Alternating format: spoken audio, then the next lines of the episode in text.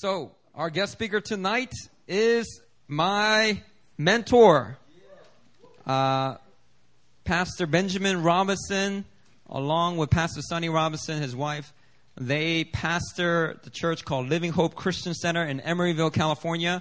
If you don't know where Emeryville is, it is where Pixar has its headquarters. It's between San Francisco and Berkeley, and right next to Oakland. So it's the best of all kinds of different worlds. Hallelujah. Uh, but God has called Pastor Benjamin uh, to really be a light there in that city, and uh, their church community uh, is continuing to reach out to that uh, city as well as influencing the wider body of Christ. Uh, he's been here before for our Niagara conference and for our encounter retreat last year or this this year, and he has come back here for this week. Mainly is to spend time with Aaron and myself. But, you know, since he's here, why not, right? So, so he'll be ministering. We, we just want to say that to make sure that, you know, you understand that uh, relationship is first between us. Uh, it's not about doing things together. Even if we had nothing to do together, we will still meet and we will still spend time. And that's our commitment to each other. Uh, and it's uh, a beautiful uh, mentoring and relationship that we have with them. So without further ado, let's put our hands together. Let's welcome our Pastor Benjamin Robinson.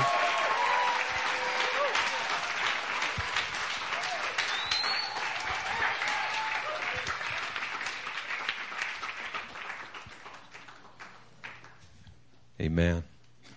You happy to be in the house of the Lord tonight? God is good, is He not? I want to say first and foremost that this is an awesome house.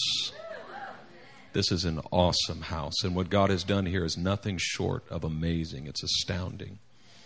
And I want to say that I'm so proud and privileged to have. I'm sorry, I'm talking in my sexy voice right now because. it happens it happens at a certain time of night when the cold air hits my, my vocal cords and and uh, uh, my James Earl Jones.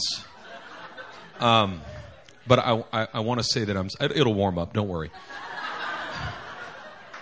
I want to say that I'm so thankful to have my spiritual father here tonight.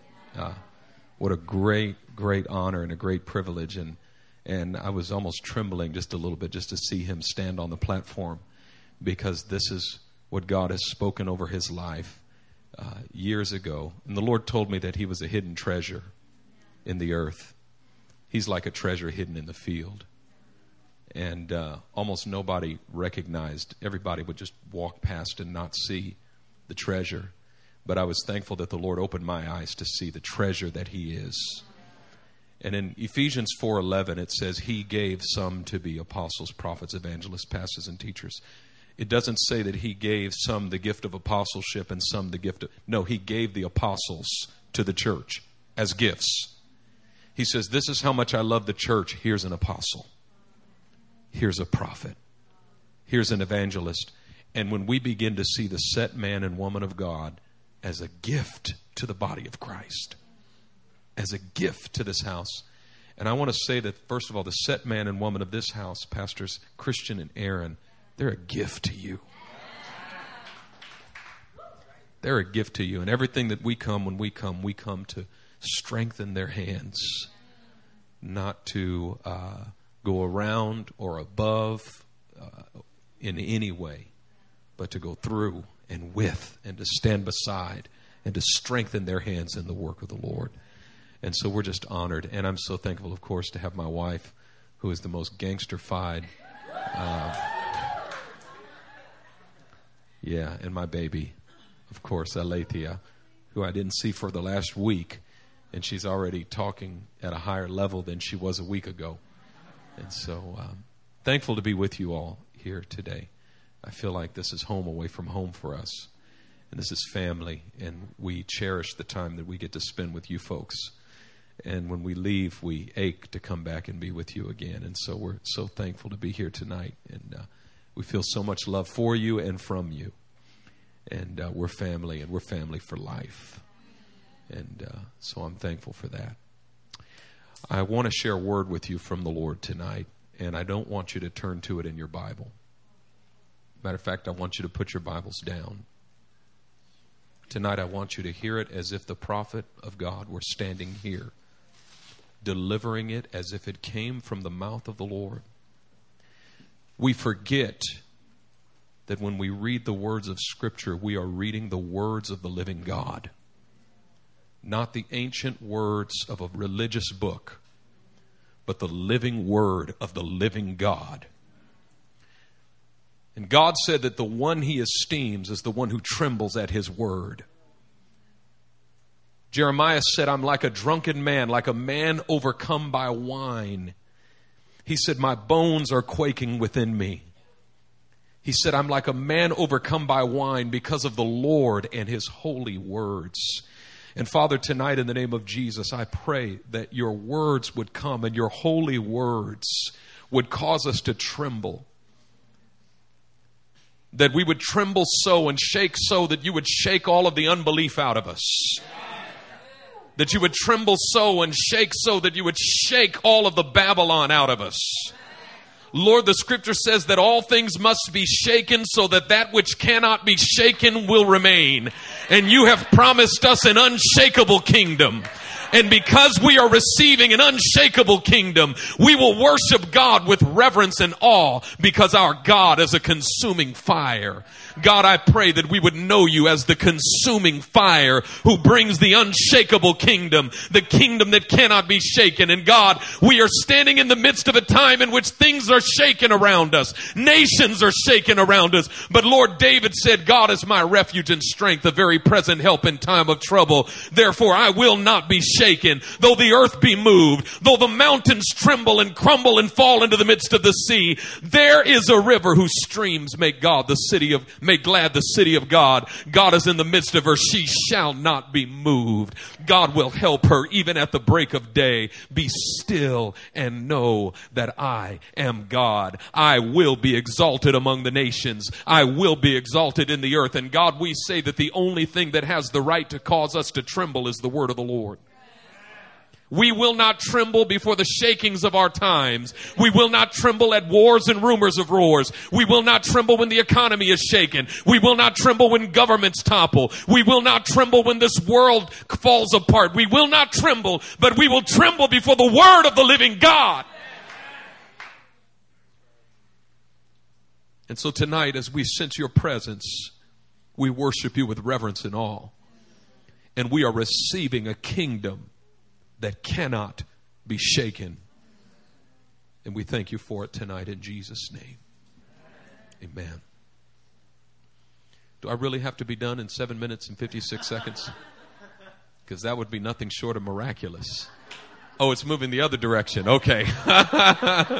Hallelujah. Amen. The word of the Lord tonight comes from the prophet Malachi a word spoken thousands of years ago, but a word spoken for today. Peter says, To them it was revealed that they were not serving themselves, but us, when they spoke of the things that have now been revealed to you by the, those who have preached the gospel to you by the Holy Spirit sent from heaven. Malachi says, he stands up in the assembly in Malachi chapter 4, verses 1 and 2, and don't turn there. Hear it as the word of the Lord it shall come to pass in the latter days that the mountain of the house of the Lord shall be established as the highest of all mountains. And it shall be lifted up above the hills, and peoples shall flow to it.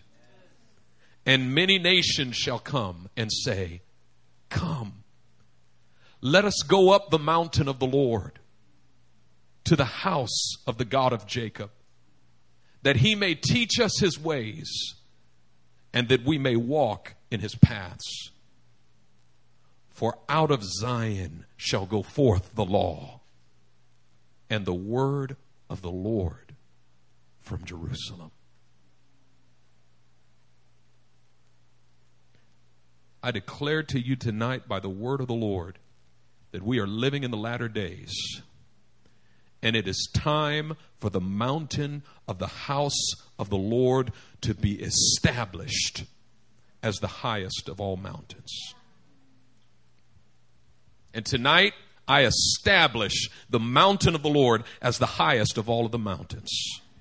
I say that there's no other mountain that is exalted as the mountain of the house of the Lord. We are in the latter days and it's time. It's time for the people of God. And the problem is the people of God have lived with an inferiority complex for so long. We think the mountain of the house of the Lord is a low mountain. We feel inferior to the mountain of education and to the mountain of politics and to the mountain of arts and entertainment and, and to this mountain and to that mountain. And we're wanting to climb up those mountains. But the prophet of the Lord says in the latter days, every other mountain's going to look up and say, there's a mountain higher than politics. It's the house of the Lord. We're wanting to go learn the ways of politics and learn the ways of this mountain and learn, let's go learn their ways. But the prophet says in the latter days, all of these other nations are going to say, let's go learn the ways of the God of Jacob. Let's go learn the ways of the Lord. When the people of God are looking to the world and saying, I need to get a, bit, a little bit of that, Jesus is looking for us to rise up and be the light of the world. The world would say we're living in darkness, but they've got the light. But we cannot live as though we are in abject poverty before the world's wealth and think we're going to be the light to the world. When the world looks at us and sees us cringing and cowering and think and living in a place of inferiority, they don't want that light because we put it under a bowl. And it can't give light to everyone in the house. But I say to you that it is time for the mountain of the house of the Lord to be established as the highest of the mountains. And tonight we're establishing it because if it doesn't get established in the thinking of the people of God, it doesn't, it doesn't happen. The problem is not that the nations don't see that the mountain of the house of the Lord is the highest. The problem is the people of God don't see it. The problem is we think that the house of the Lord occupies a low place. The house of the Lord is being established. And God calls the house of the Lord a mountain, it's a high place. It's a mountain. The house of the Lord is not the physical building of the church. We think we're exalting the house of the Lord when we build bigger buildings. I got news for you. I don't care how build, big your building is. The world's got bigger buildings.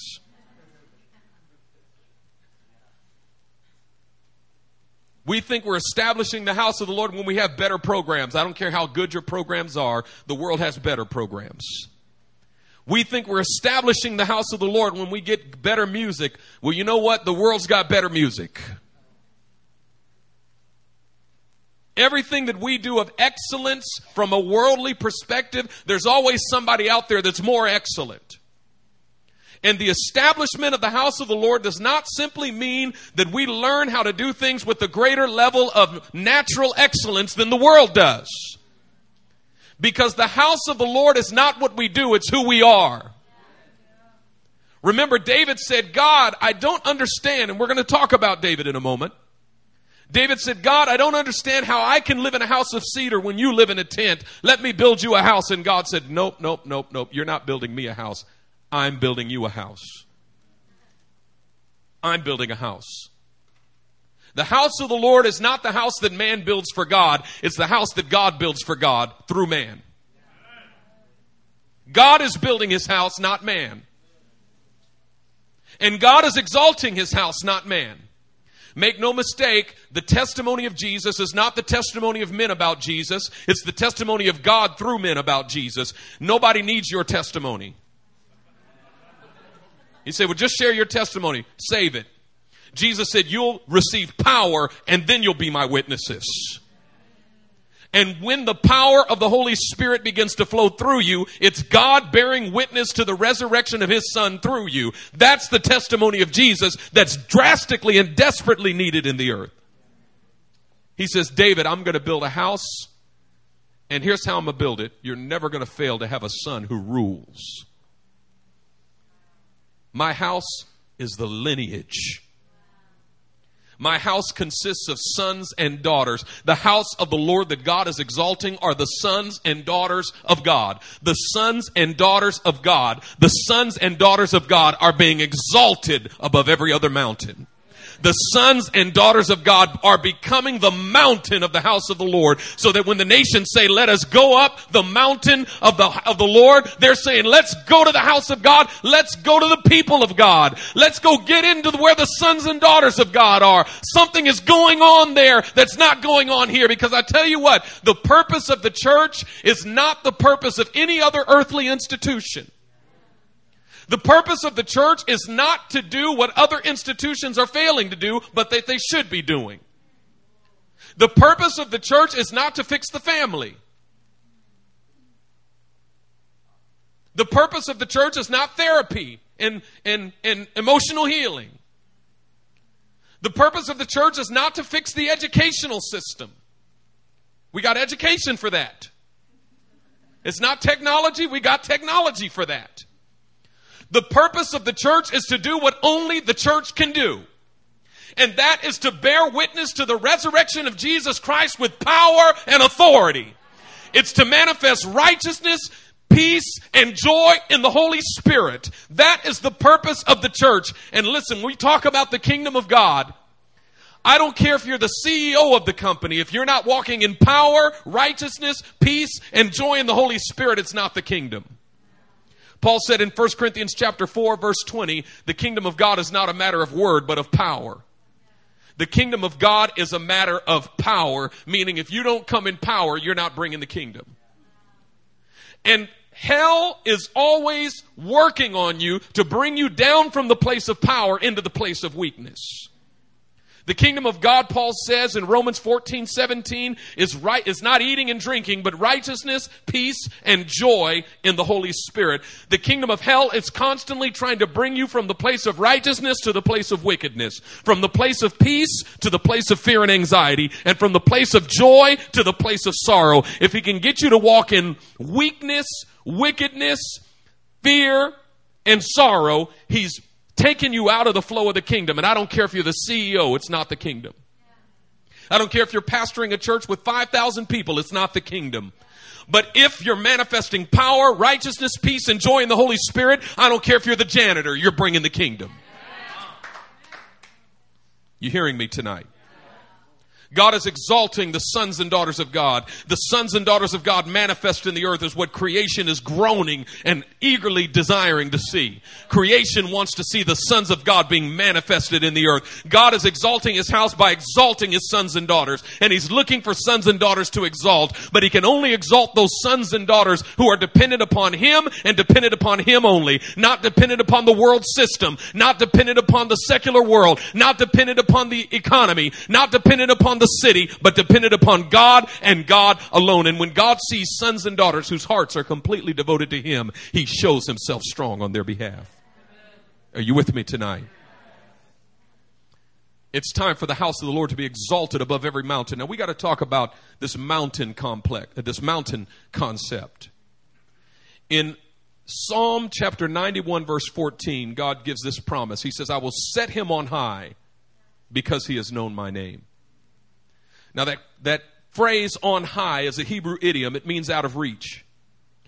Now, if you have some high cabinets in your home, there's stuff you can't reach. It's out of your reach, it's on high.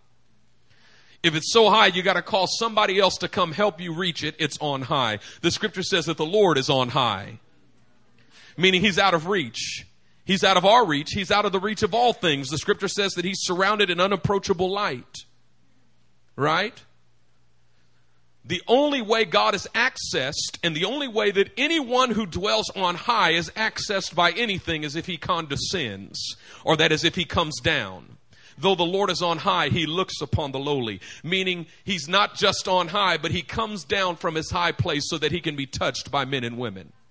Though the Lord is on high, he looks upon the lowly. He comes down into the place where he can be touched. He says, Am I a God far away and not a God near at hand? He's both far away and near at hand. And the only reason he's near at hand is because he chooses to be near at hand. He could stay in the high place where we can't reach him, where we can't touch him, where he can't hear us, but he chooses to hear. He comes down in the burning bush and says to Moses, I've heard the groans of my people in Egypt. I've heard the groans of my people in bondage. I've heard their groans. I'm concerned for them and I have come down to rescue them. I've come down to set them free. And so God condescends. He comes down into the place of accessibility where he can be touched. And that's why John writes in 1 John chapter 1 verse 1, that which was from the beginning, which we've seen with our eyes, which we've heard with our ears, and which our hands have handled. He came down into the place where we could see him, hear him, touch him, where we could access him, but he didn't have to because he's on high when he says, I will set him on high, what he means is I'm going to take this lowly believer and set him in a place where he's out of the reach of the devil.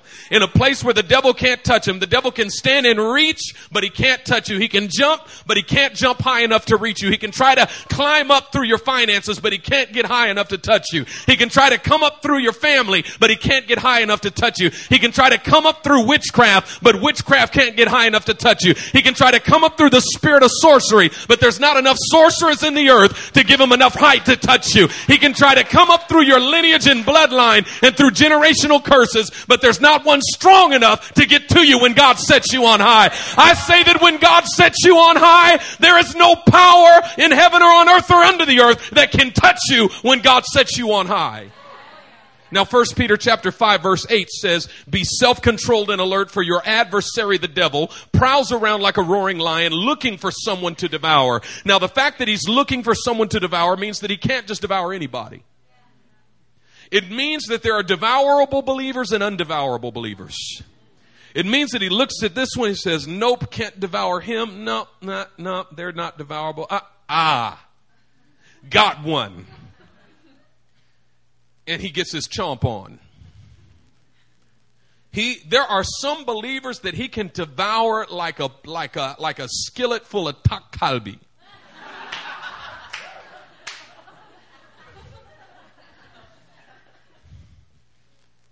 Devourable and undevourable believers. What does it mean to be a devourable believer? It means that you are susceptible to the devil. It means that the devil can come and run roughshod over you anytime he wants. But if you're an undevourable believer, you live in a place where he can't reach you no matter how far he stretches and no matter how high he climbs. What is the difference? God says, I will set you on high. When God sets you on high, listen, if you are a devourable believer, it's not God's fault. He says, those who know my name, I've set them on high. Psalm 91, 14. The scripture says, the name of the Lord is a strong tower. The righteous run into it and are undevourable. It means that if the devil can devour you, it's because you've condescended. You have to come down into the place where he has access to your life. Now understand something. God is on high, but he condescends to be accessed by men, but never by devils. He's never come down to the place where the devil could destroy him or touch him or harm him. Even when Jesus was standing right next to the devil in the temptations, the devil had no access to him. He couldn't touch him. He was still on high in regard to the devil, but he was accessible and touchable in regard to men. So much so that the woman with the issue of blood could touch the hem of his garment and faith and power came out from his body and healed her. But Satan could take him to a high mountain and couldn't influence him in any way, shape, or form. But we flip the script. Because as soon as God starts exalting us, we're, we're on high and out of the reach of men.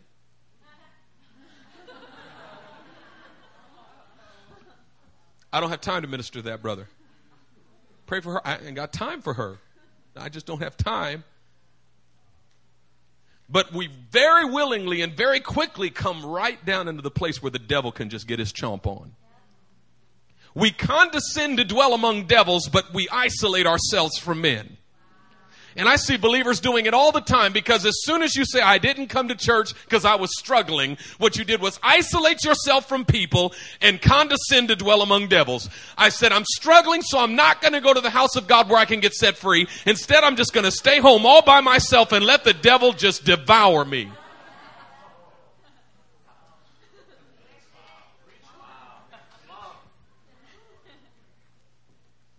But God never intended for his house to be a low place.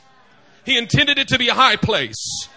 And it's only getting higher because it's, it's being exalted and established as the highest of all mountains. He wants to take you to the high place. Now, we got to take it a step further.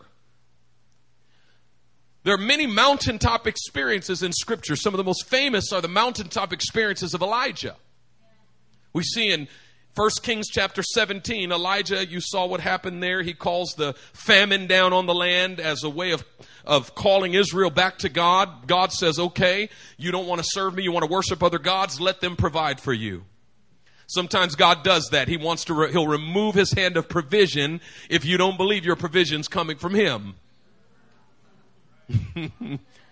says, fine, let your, let, you want to worship these foreign gods? Let them give you your grain and new wine. Let them send the rain on the earth. You think it came from your lovers? Good, have at it. Have at it. And Elijah stands up and proclaims to Ahab, there will be neither rain nor dew on the earth except at my word. And then the Lord takes him away. And you know the story. He goes to the brook, drinking from the brook. The ravens are feeding him. The brook dries up. The rain stop. We can talk about that another time. A very, very powerful passage. But there in 1 Kings 17, God says, or, 1 Kings 18, God says, okay, go appear before Ahab and I'm going to send rain on the earth. And he goes up to this mountain called Mount Carmel. Mount Carmel. He goes up to Mount Carmel. He calls the entire assembly of Israel up to Mount Carmel. The whole multitude is there. He builds an altar. The prophets of Baal and the prophets of Ashtoreth have at it. He calls down fire on the altar. He puts to death the prophets of Baal. And then he goes up and has a prayer meeting and brings rain on the earth. It's the mountain of his ministry. The mountain of ministry is a powerful place. When the Lord takes you to the mountaintop of your ministry, He takes you to the place where you feel like you are anointed beyond your wildest imaginations. Where you are privileged to do things for the Lord that you never thought possible. Where you feel like, Lord, who am I that you should put me in this place and allow me to do this? When God takes you to the mountaintop of your ministry, suddenly He begins to break out through you and use you in ways that go beyond your wildest imaginations. Where you find that you can turn nations to the Lord. But something interesting happens when Elijah comes down from the mountain of his ministry after the ministry's over. See, the thing you learn about ministry that no matter how high the mountain is, you got to come down from it. Because nobody can live on the mountain of ministry. After a while, you run out of prophets of Baal to kill.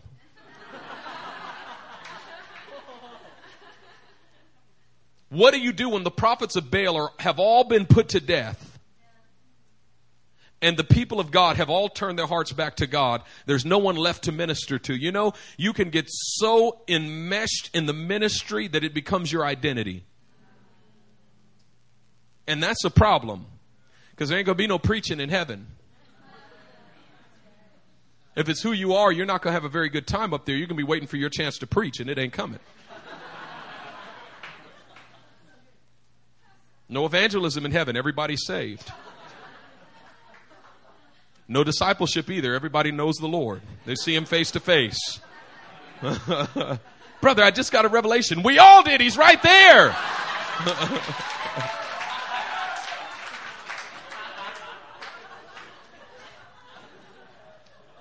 There's no tithe because everything you own belongs to God. You belong to God. No building fund. The building's already paid for. Streets are paved with gold. Gates made of one pearl.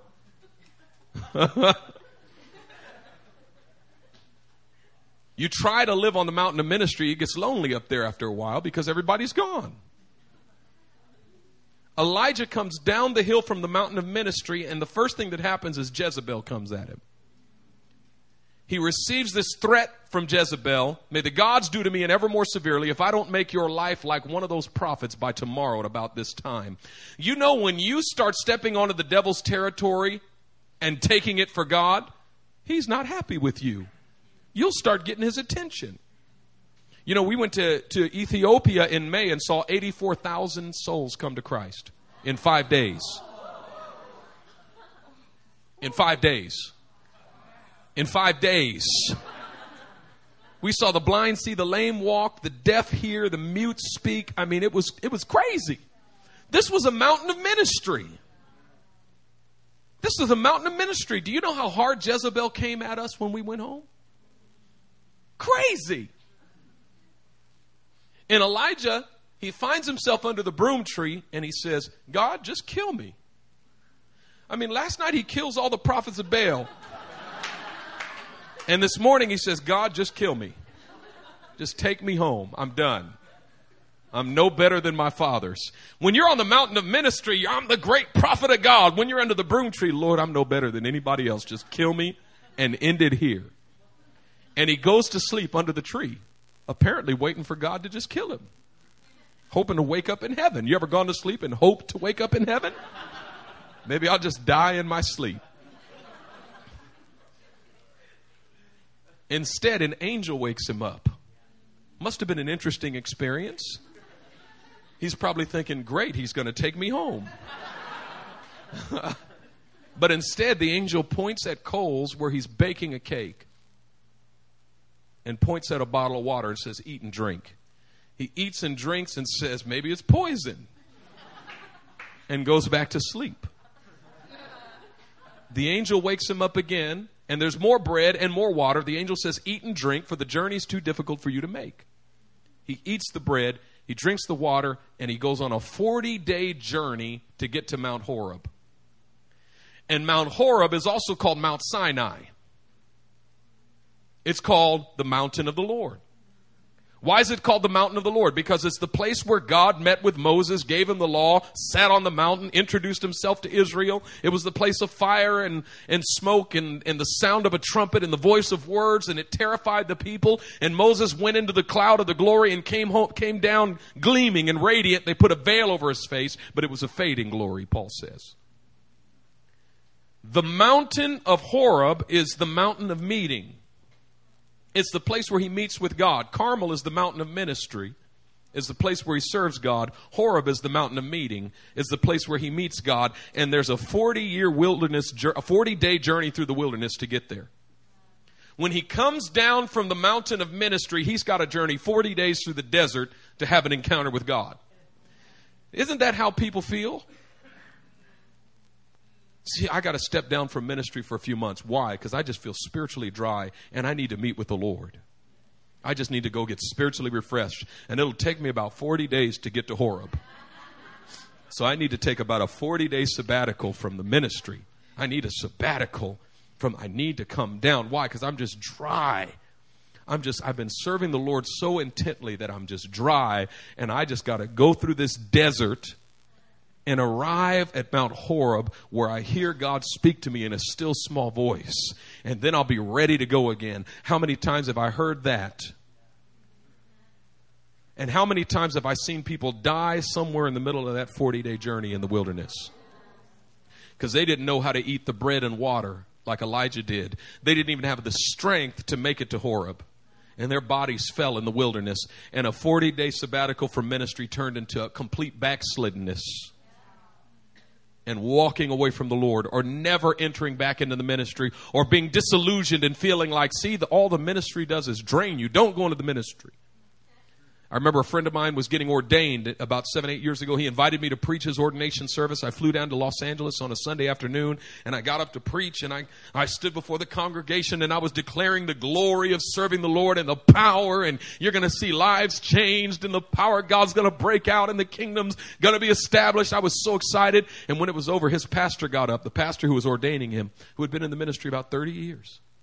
And he looked at me with this condescending smile. And then he looked at the crowd and said, I used to preach like him. And then he looked at my friend and said, But then I learned ministry is hard. You labor, but nobody appreciates it. You sow seed, but you don't bear any fruit. You preach, but nobody listens. When he was done, I wanted to go throw myself off a bridge. I said, Why would anybody want to go into the ministry after hearing that? I'm sitting there thinking, Why are you still in the ministry?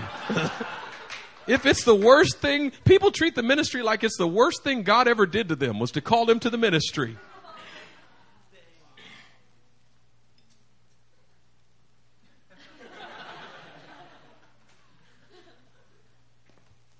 Notice Horeb's called the mountain of, of God, but it's not called the mountain of the house of God. There's a different mountain. In second, or yeah, Second Samuel chapter five, or First Samuel chapter five, David decides he's going to take that mountain. Second Samuel chapter five. He sees it. Now he's he was anointed king in Hebron, and he and Hebron is in a low place. He said, The people of God have victory, but they don't occupy a high place. The people of God are saved and they have a king reigning over them, but we need to get to a high place where we're out of the reach of the devil. And he gathers the people of God around him. He says, This is what we need to do. We need, God wants to set his people on high now. He's made us his people. He's taken us out of Egypt. He's brought us through the wilderness. He's settled us in the promised land, but there's still land to take because we've taken the flat lands of the promised land, but now we got to take the higher ground because it's time for God to set us on high. David said, I'm going to rule, but God hasn't called me to rule from the plains. He's called me to rule from the mountain. Because when I'm on a mountain, when the enemy comes against me, he's got an uphill battle on his hands.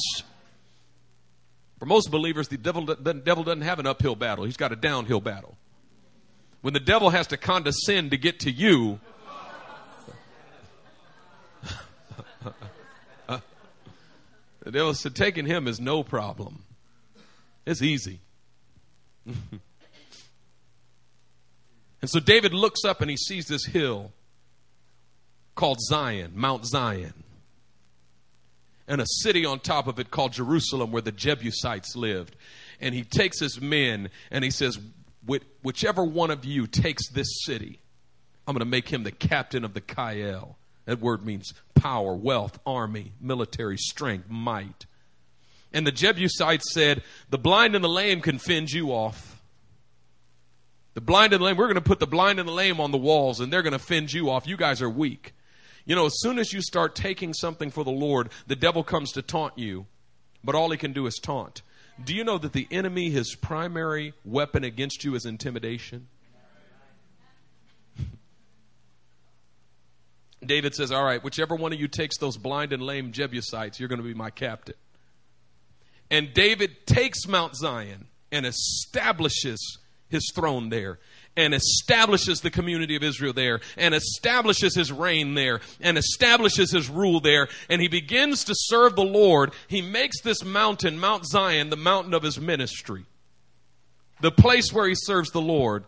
But he looks over in Shiloh where Joshua had put the Ark of the Covenant and he put the tabernacle of Moses there and he says, why is it that the meeting place with God is way over in Shiloh, but the mountain of my ministry is way up here in Jerusalem. It seems to me that it doesn't make sense for me to live up here and God to live down there. Let's just go get the ark and bring it up here.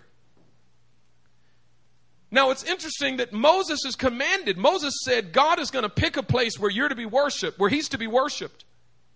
And you're not to worship him in any other place except that place. Jo- uh, David could have just assumed, well, Shiloh's the place. I can't change that. God said we can only worship him in Shiloh. You got a Shiloh. I can only pray at Friday Fire. You know, you know what a religious believer is? A religious believer is a believer who thinks he can only worship in Shiloh and it's way over there. You ask most believers why they don't spend any time with the Lord, why they don't pray, why they don't see. Well, because it's just too hard to get there. It's so far away. I've got, you know what I got to do in order to spend time with the Lord? First, I got to take care of this, and then I got to pay my bills, and then I got to finish studying, and then I got to do this. And once I wash my clothes, by that time it's 11 o'clock at night, and I'm too sleepy.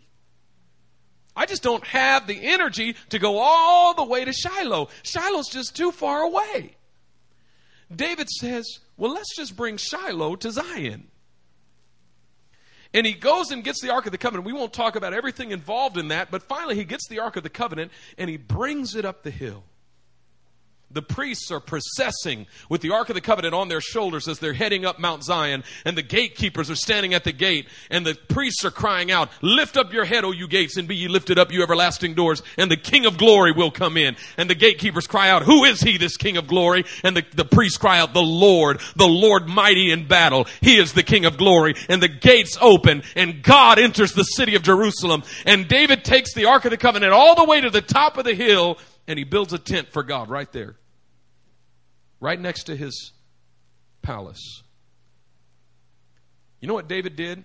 He took the mountain of his ministry and the mountain of meeting and made it one mountain. He said, The place where I serve God and the place where I meet with Him is the same place. I'm never depleted in the service of the Lord. Why? Because I'm meeting with Him as I'm serving Him, and I'm serving Him as I'm meeting with Him. I'm never depleted. I'm never. De- Why? Because God has taken me to the high place. That only happens in the high place. It doesn't happen in the low place. But if you're condescending to the low place, but trying to serve God in the high place, you're going to get all beat up by the devil. And of course, you're going to feel worn out and burnt out at the end the day. Why? Because God wanted to set you on high, but you allowed the devil to take you down to the low place.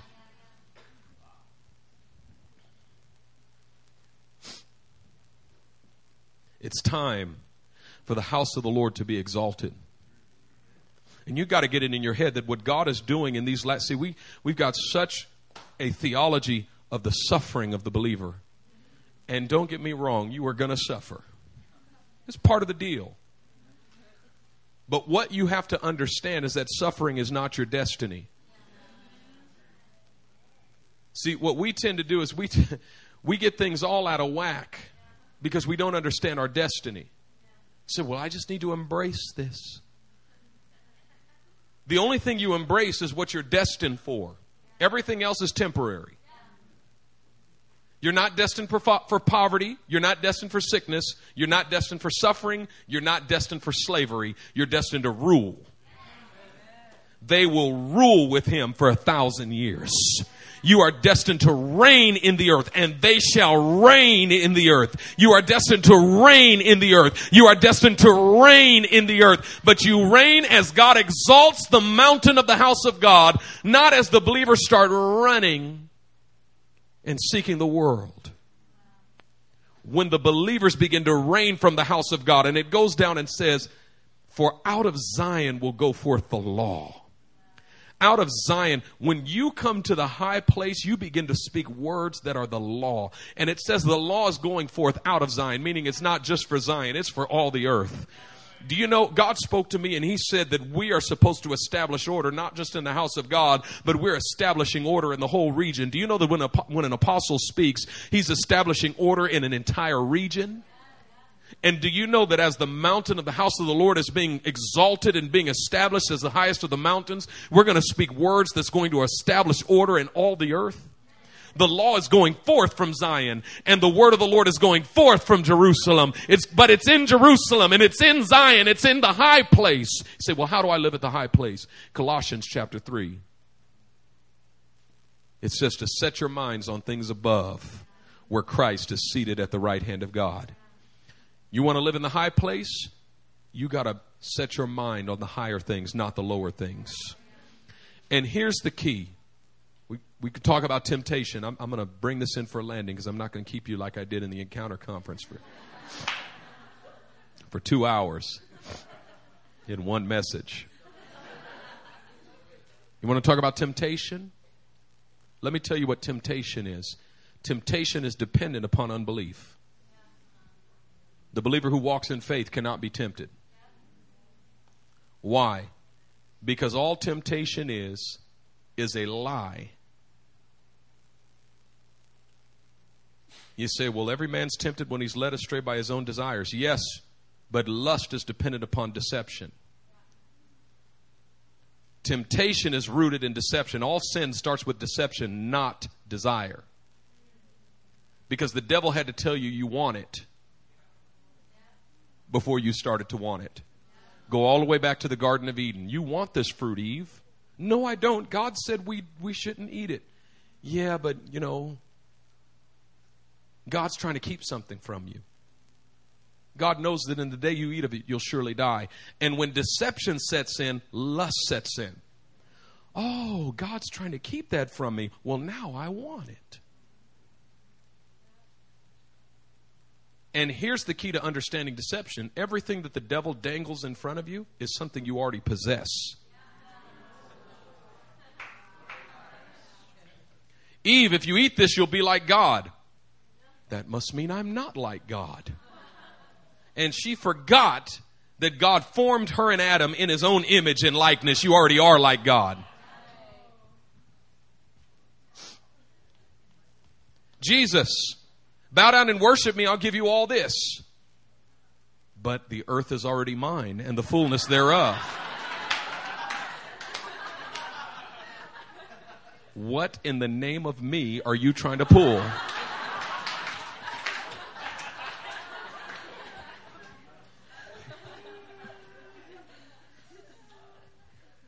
When the devil tempts you, he says, Come here, let me give you some pleasure. You know how you should respond? But in his presence is fullness of joy, and at his right hand there are pleasures forevermore. And I live in his presence, so how can you give me pleasure? I've already got it. Come here, I'll give you this wealth. But the scripture says that riches and wealth are with the wise. It's already with you. You've already got it. Not to mention you're a citizen of heaven, and in your city, the streets are paved with gold, the gates are made out of one pearl. How can you give me wealth? Come here, I'll give you acceptance. Acceptance? I'll give you fame. Popularity, which is just acceptance, glorified. You're going to accept me? But I've been chosen by God before the foundation of the world to be holy and blameless in His sight. What are you trying to pull, devil?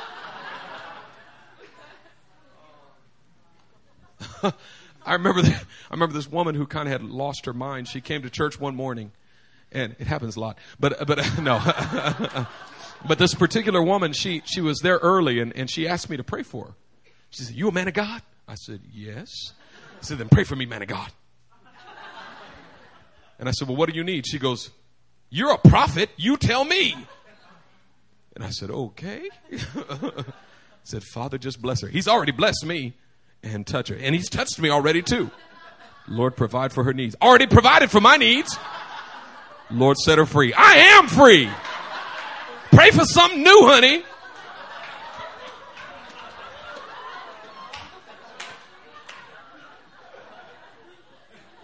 And I thought, this woman's crazy, but she does have a point.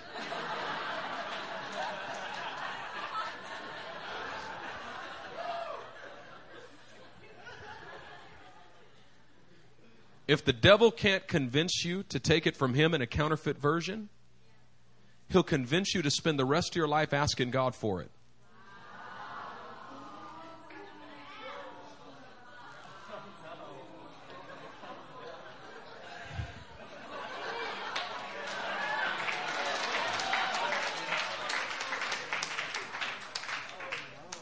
And there's certain things God just will not do. One of them is he will not do what he's already called done. He will not do it again. He just won't. Just won't. That's why when you're praying, Lord, forgive me. He's, you serious? What was the cross about? How about this one? Lord, deliver me. Set me free. From who? Father, Son, heaven, Jesus, didn't they read that I disarmed powers and principalities and made a public spectacle of them and triumphed over? Didn't they read that you did that by the cross already? That it's that that's two that's a two thousand. You're praying for something I did two thousand years ago. John said in 1 John chapter 2, he said, I write to you little children because your sins have been forgiven on account of his name. Have been. The devil wants to bring you into the gray when it's black and white. Either you're forgiven or you're not. The fact is, you are forgiven. I write, and little children learn that. When we're in our spiritual infancy, all we're learning is that we're forgiven. And we got to learn it again and again and again. It's like the outer court. My, my spiritual father, he, he'll talk about this, but the outer court of the tabernacle or the temple. What's in the outer court? Nothing but the golden laver, the wash basin, and the brazen altar. Nothing but washing and sacrifice, washing and sacrifice. That's where the little children dwell, is in the outer court. Just being washed and making sacrifice. Washed and making. Oh God, forgive me. Oh God, forgive me. Oh God, forgive me. Lord, forgive me. Oh God, forgive me. Oh God. And then it says, I write to you, young men, because you're strong, because you've overcome the evil one, and because the Word of God lives in you. What we learn in our spiritual adolescence is that we can beat up the devil, that we can knock him out that if he steps in the ring with us, it's lights out. It's KO every time. And we never hit the mat. He hits the mat every time. We learn that in, as young men, and, and it corresponds to the inner court. What's in the inner court? The golden lampstand, light, and the showbread, which is the bread of presence. Light means revelation. The bread is presence or the word of God. So young men go into the inner court and they learn that they can eat the bread of presence, the word of God, and they get the light of revelation, and suddenly God's speaking to you. Suddenly, you're not battling for forgiveness of sins all the time. Now you're fighting the devil and knocking him out, and fighting the devil and knocking him out, and coming back into the presence of God and fighting the devil and knocking him out. But then it goes beyond that. Because, see, we think that sounds great. Everybody said amen when I said that, right? We just want to live in that adolescent stage. But then he says, I write to you, fathers, because you've known him who is from the beginning. Meaning your God consciousness has transcended your devil consciousness and transcended your sin consciousness. You're not even aware of sin anymore. You're just overwhelmed at the heavenly vision of God. You just begin to know him who is from the beginning, and that's all you see is him who is from the beginning. And somebody says, But you got sin. I, oh, oh yeah, probably, but I just see him who is from the beginning. He said, but the devil's going to come at you. Uh, oh, he is? Uh, that's right. I forgot. There is a devil, isn't there? But he's a defeated foe. I haven't heard from him in so long. You know, they're, they're believers. They're believers that are more intimate with the devil than they are with Jesus. Whenever they share with you whenever they tell you some revelation they got, it's always a demonic revelation. you know? I got a word from Satan yesterday. you know? Seriously, because they say, the devil told me, the devil told me, that and then the devil told me he was going to do this.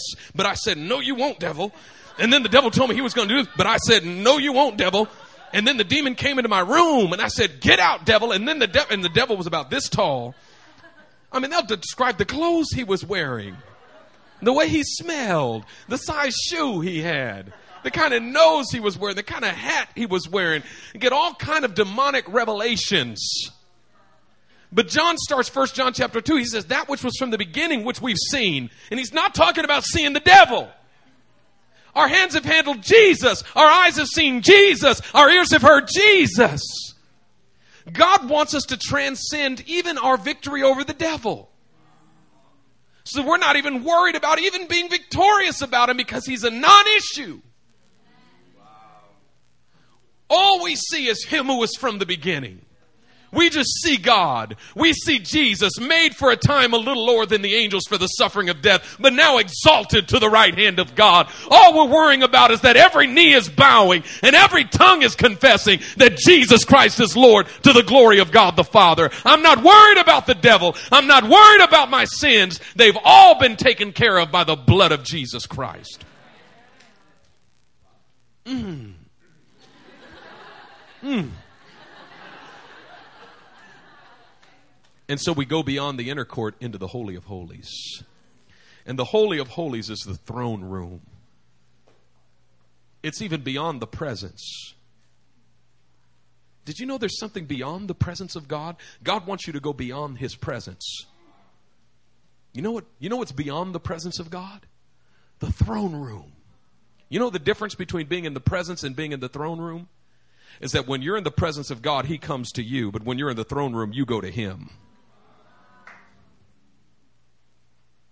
He will visit you and you'll live in the presence, but when you begin to visit Him, when He takes you up into the heavenlies, and suddenly you're in the throne room, and that is the place that we're commanded to come boldly. Let us come boldly before the throne of grace to receive grace. And you must understand that grace is not mercy. We have misunderstood the two. Mercy has to do with the forgiveness of sin, grace does not. When we think of receiving grace, we're thinking of, oh, and receiving a covering for my sin. No, no, no, that was handled in the outer court. That's handled long before you ever get to the throne of grace. If, if, if you haven't handled, I mean, if, you know, if, if the blood of Jesus didn't handle that, you never make it to the throne of grace, and you definitely don't make it there with boldness. you get smitten on the way in. Without a blood covering, you don't make it there, but with the blood covering, you come boldly knowing that you left your sins back there and you left the devil back there and you're not here to wrestle with either one. Mercy is when God does not give you what you do deserve. Grace is when he gives you what you don't deserve. Mercy is when he doesn't pay you the wages of sin. You know, God owes you. The wages of sin is death. God says, You've worked real hard for this.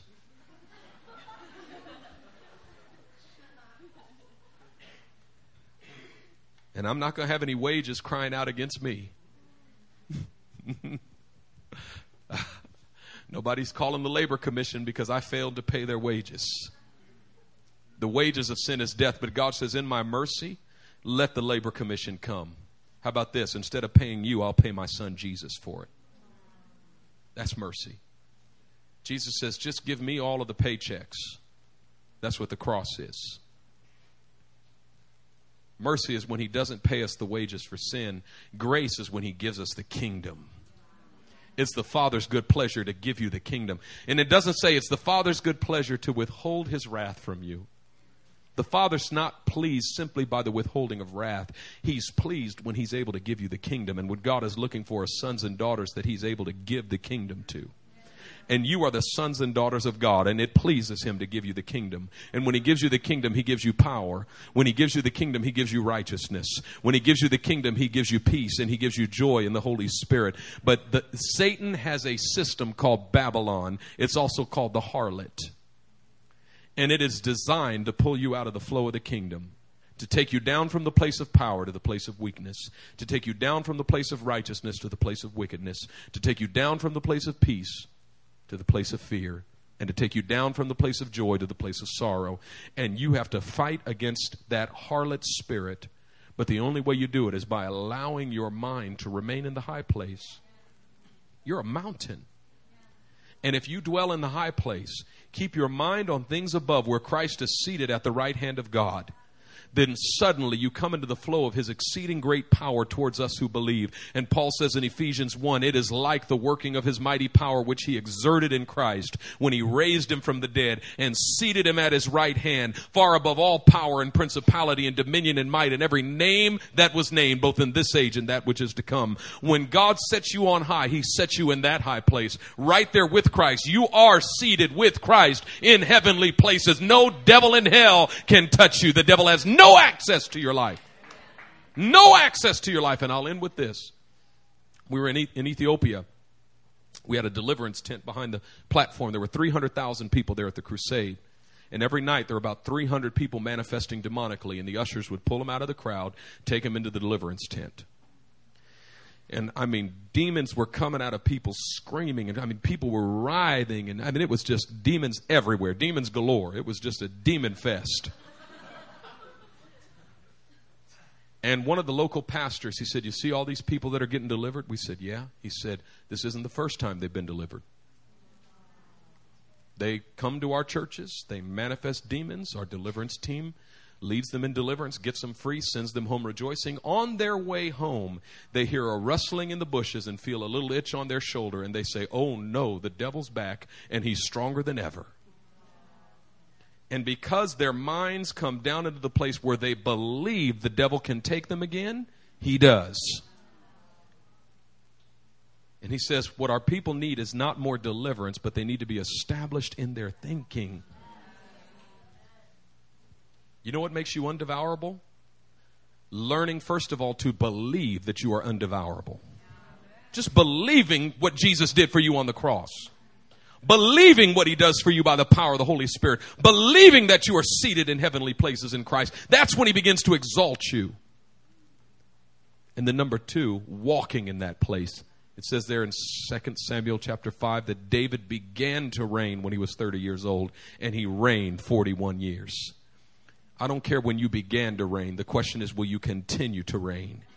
And you continue to reign by keeping your mind on things above where Christ is seated at the right hand of God. And if you keep your mind in that high place, no devil in hell will touch you.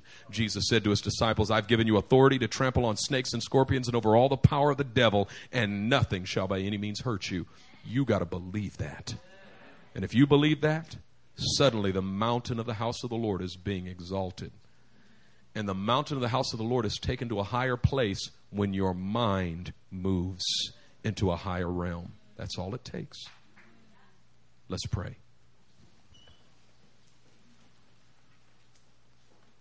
Father, in the name of Jesus, I thank you that it's time.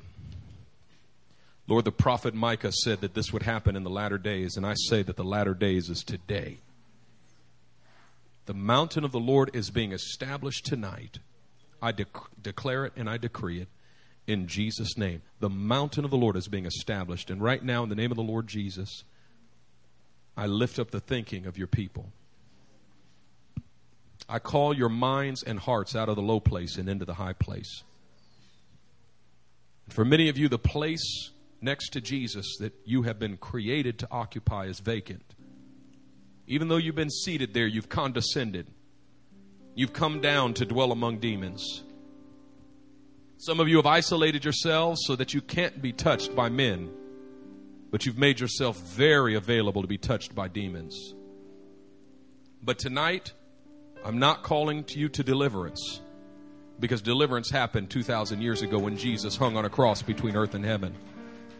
I'm simply calling you to begin to occupy your place I'm calling you to begin to reign with Christ. And I don't care what your eschatological perspective is, you're not going to wait for some day to reign with Christ. You're going to begin to reign with Him today.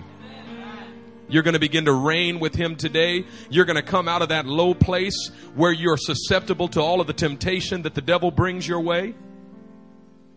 That temptation starts with deception.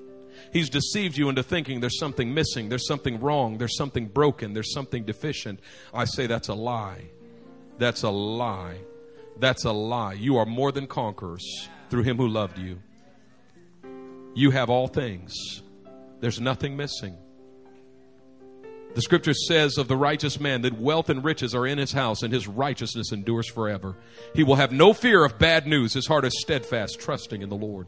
And I say to you tonight, in the name of Jesus, that you have everything you need. Everything. You've got his good and precious promises.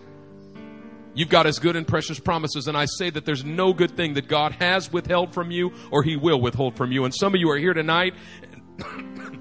And the only thing you're in bondage to is the lie that God has withheld something from you. I break that off of your life tonight in the name of Jesus. I break it off of your life tonight in the name of Jesus. And I say that you're strong and you're going to be strong from this night forward. You will never again allow yourself to go down into the place of weakness. Satan has worked over time to pull you out of the flow of the kingdom. Like Nebuchadnezzar, the scripture says his understanding departed and the kingdom departed from him. And he went and started to eat grass like cattle. Some of you, your understanding has left and the kingdom departed. The prodigal son, it says he started eating, eating with the pigs. But then it says he came to his senses and said, I will return to the Father. Listen, there's a return to the Father that's happening in this night tonight. He said, I'm returning as a slave, but the father said, No, once I make you a son, you can never be a slave. I don't care how badly you've messed up. Once I make you a son, you can never be a slave. I don't care how far off the kingdom is that you've departed to. Once you become a son, you can never be a slave. I'm here to put the robe on your shoulders, the ring on your finger, the shoes on your feet, and to kill the fatted calf. You're coming back to your place of authority. You're coming back to your place of reign. You're coming back to your place of power. You're coming back to your righteousness. The scripture says he gives us the spirit that we may know the things that we've been freely given by God. The Holy Spirit comes to say, I'm here to reveal to you the righteousness that you didn't know you had. I'm here to reveal the power that you didn't know you had. I'm here to reveal to you the peace that you didn't know you had. Some of you are here saying, I don't have any peace. That's a lie. Jesus said, My peace I give to you. Not as the world gives, give I unto you, but as the Father gives. The Holy Spirit says, I'm coming to reveal to you the peace that you didn't know you have. But it's in you. It's in you because the Spirit of God lives in you. It's in you because God lives in you. It's in you because the kingdom of God is within you. You are not powerless, you are powerful. And you have everything you need. You've got it. You've got it. You've got it. You've got it. I feel like God wants to release the fire of God on some people right now. I want you just to stand. I'm not going to open the altars because I feel like they'd flood. So just stand right now, lift up your hands, and just ask God to pour the fire. And I'm talking about the fire that comes to seal your thinking, to sear it, to sear it. You know, when a wound is opened up and there's no stitches around, you can sear that wound with fire so that the bleeding stops. God is coming tonight in the fire of the Holy Spirit to sear the wounds in your mind, the fissures in your mind where your faith is bleeding out. Your faith has been bleeding out. Your hope has been bleeding out. But from tonight, I say that the bleeding stops and I say that God is replenishing your faith and you're going to hold unswervingly to the hope that you profess for he who promises is faithful and his promises, his promises, his promises are the power by which you escape the corruption that's in the world through lust and participate in the divine nature. Open your mouth right now and ask him for his fire.